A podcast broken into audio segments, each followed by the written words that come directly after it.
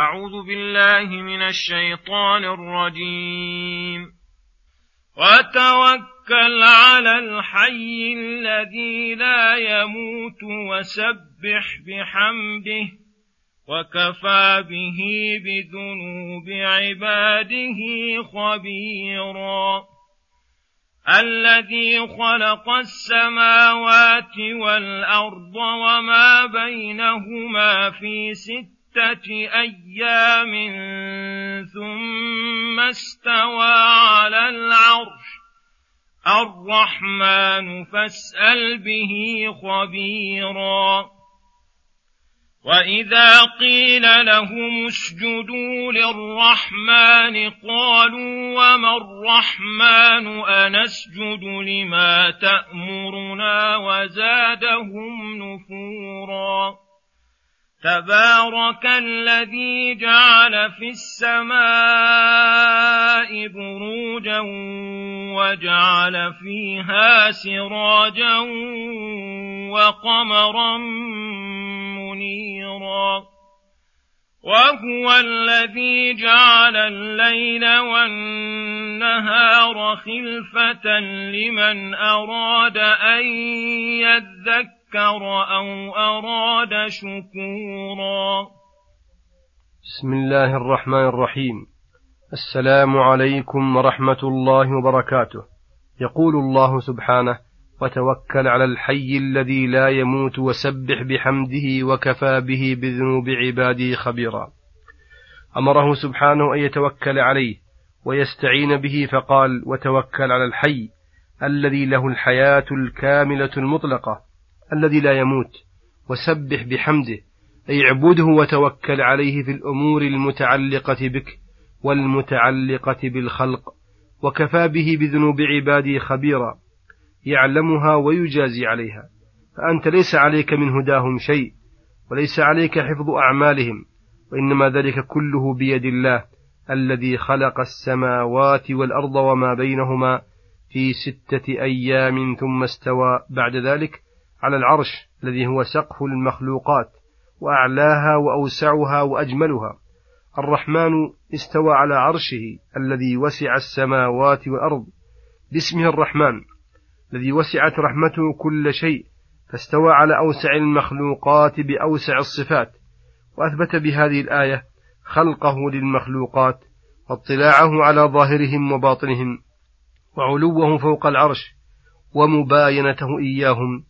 فاسأل به خبيرا يعني بذلك نفسه الكريمة فهو الذي يعلم أوصافه وعظمته وجلاله.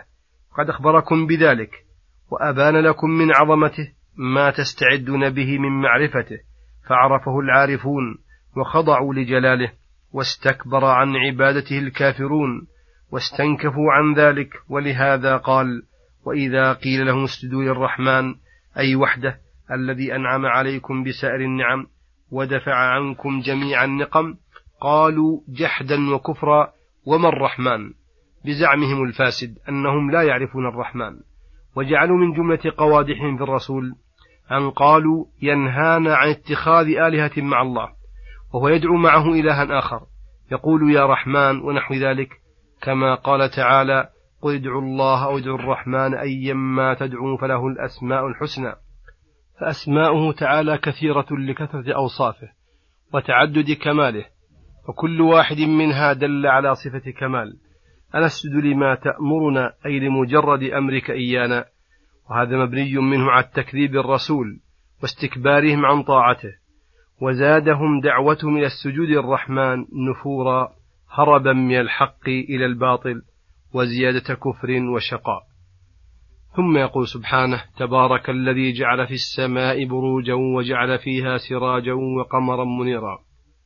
كرر تعالى في هذه السورة الكريمة قوله تبارك ثلاث مرات لأن معناها كما تقدم أنها تدل على عظمة الباري وكثرة أوصافه وكثرة خيراته وإحسانه.